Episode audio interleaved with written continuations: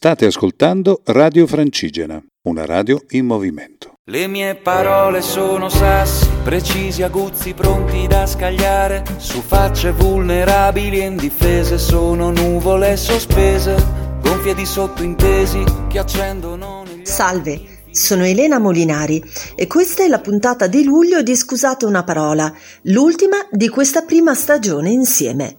Puntate a cadenza mensile, riascoltabili da podcast dal sito della radio e dalle pagine social e che riprenderanno dopo una breve pausa estiva a settembre.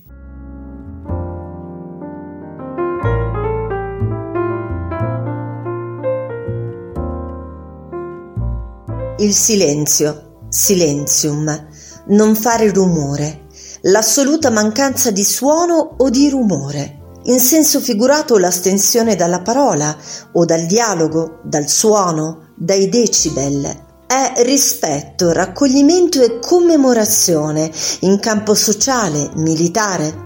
È pratica e disciplina spirituale, regola claustrale. Il silenzio serve a parlare, a capire, ad ascoltare e a scrivere.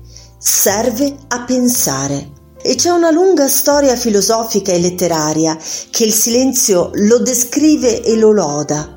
Pensiero comune, ad esempio, della grande tradizione buddista, taoista e yogico in generale oltre a diverse altre sparse nell'immenso continente asiatico, più ancora di quella occidentale forse. Essere vuoto sacro come vasi da riempire di perfetto silenzio, preludio e condizio sine qua non alla meditazione. L'arte della parola non può non emergere dal silenzio e talvolta l'opportuna arte del tacere potrebbe essere quasi elogio della mimica, perché l'uomo sa parlare anche la lingua del volto. È bene parlare solo quando si deve dire qualcosa, qualcosa che valga più del silenzio. Scrisse così l'abate di Noir. C'è un'aria strana stasera e torno a casa in silenzio tra i rumori del traffico e il telefono spento e la gente mi guarda ma niente di vero. Io che basta pensarti e già mi manca il respiro. È da tempo che lo cerco questo tempo che mi manca. È da tempo che sai penso che anche il tempo non mi basta. So quanto costa per te Ma cerco solo un motivo Per sentirmi vivo e non è semplice. So quanto pesano in te Quelle paure lontane. Meriti anche tu un posto da visitare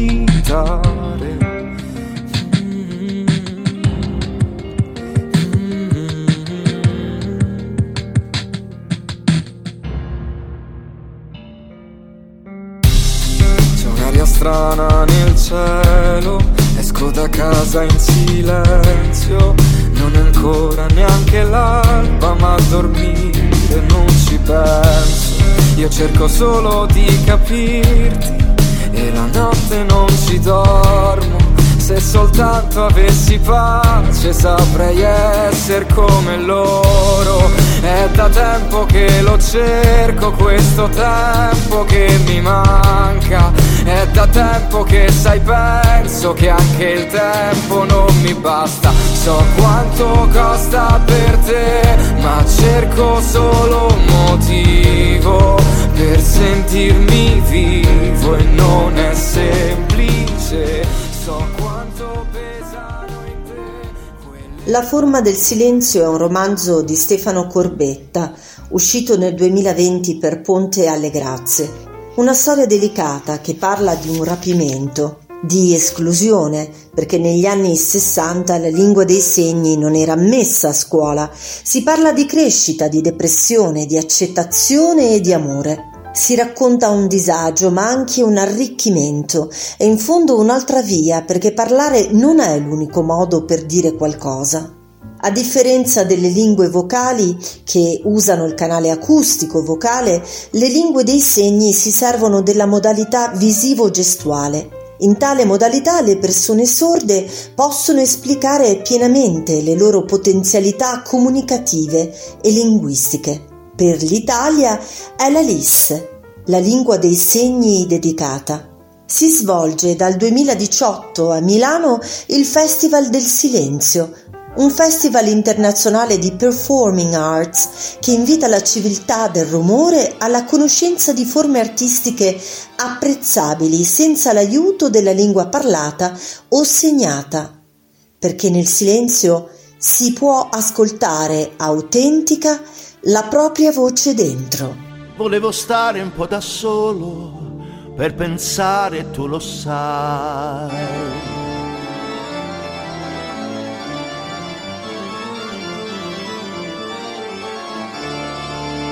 ed ho sentito nel silenzio una voce dentro me.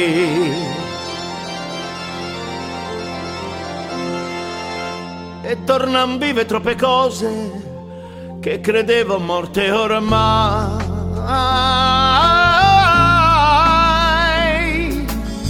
E che io ho tanto amato nel mare del silenzio ritorna come un'onda nei miei occhi è quello che mi manca nel mare del silenzio, mi manca assai molto di più.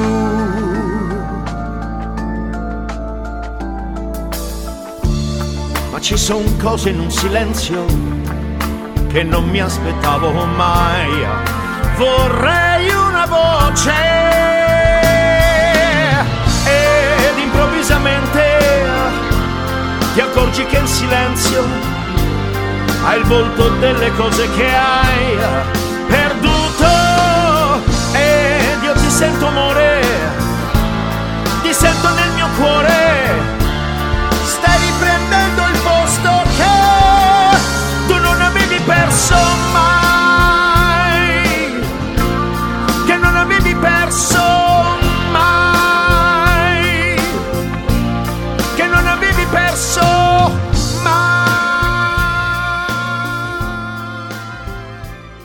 Personalmente ritengo Franco Battiato un maestro della contemplazione.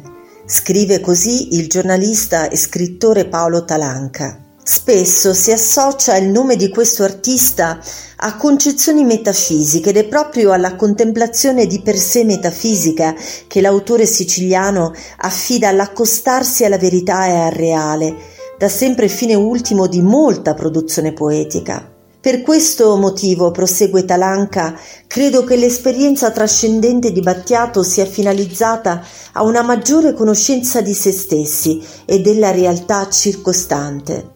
In Oceano di Silenzio, canzone del 1988, è anche qui importante la dicotomia tra ombra e luce, che si esplicherà nel 1991 appunto con l'ombra della luce e si evidenzia l'impossibilità di risolvere la truffa dei poeti essendo Battiato un cantante che canta l'importanza del silenzio, una preterizione che rientra perfettamente nelle regole del fare poesia. Mi è piaciuto mantenere di questo estratto di articolo a cura appunto di Paolo Talanca il tempo coniugato al presente, non solamente per rispetto alla datazione del testo, ma per grande convincimento dell'arte che fortunatamente ci sopravvive. Un oceano di silenzio scuro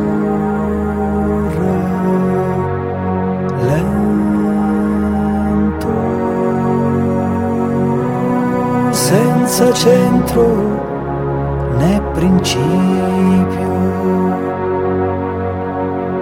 Cosa avrei visto del mondo senza questa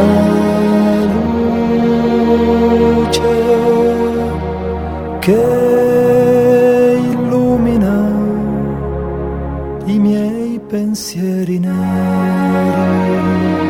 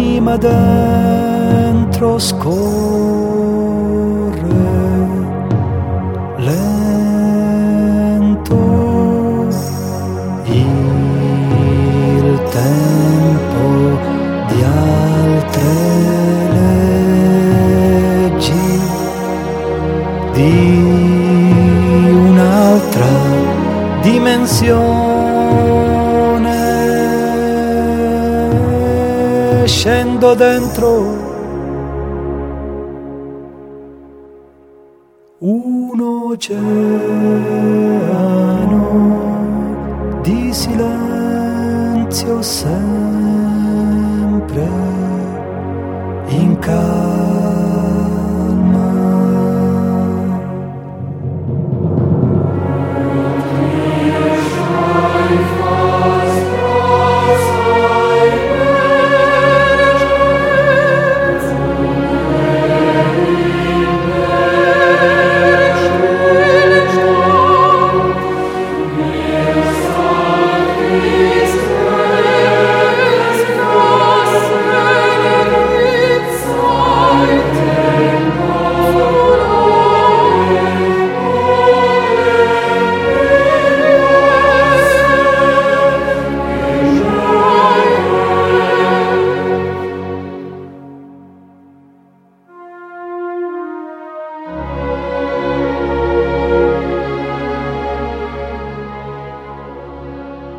Il silenzio permette di entrare in sintonia e ascoltare quanto di più profondo alberga nel cuore di ciascuno di noi.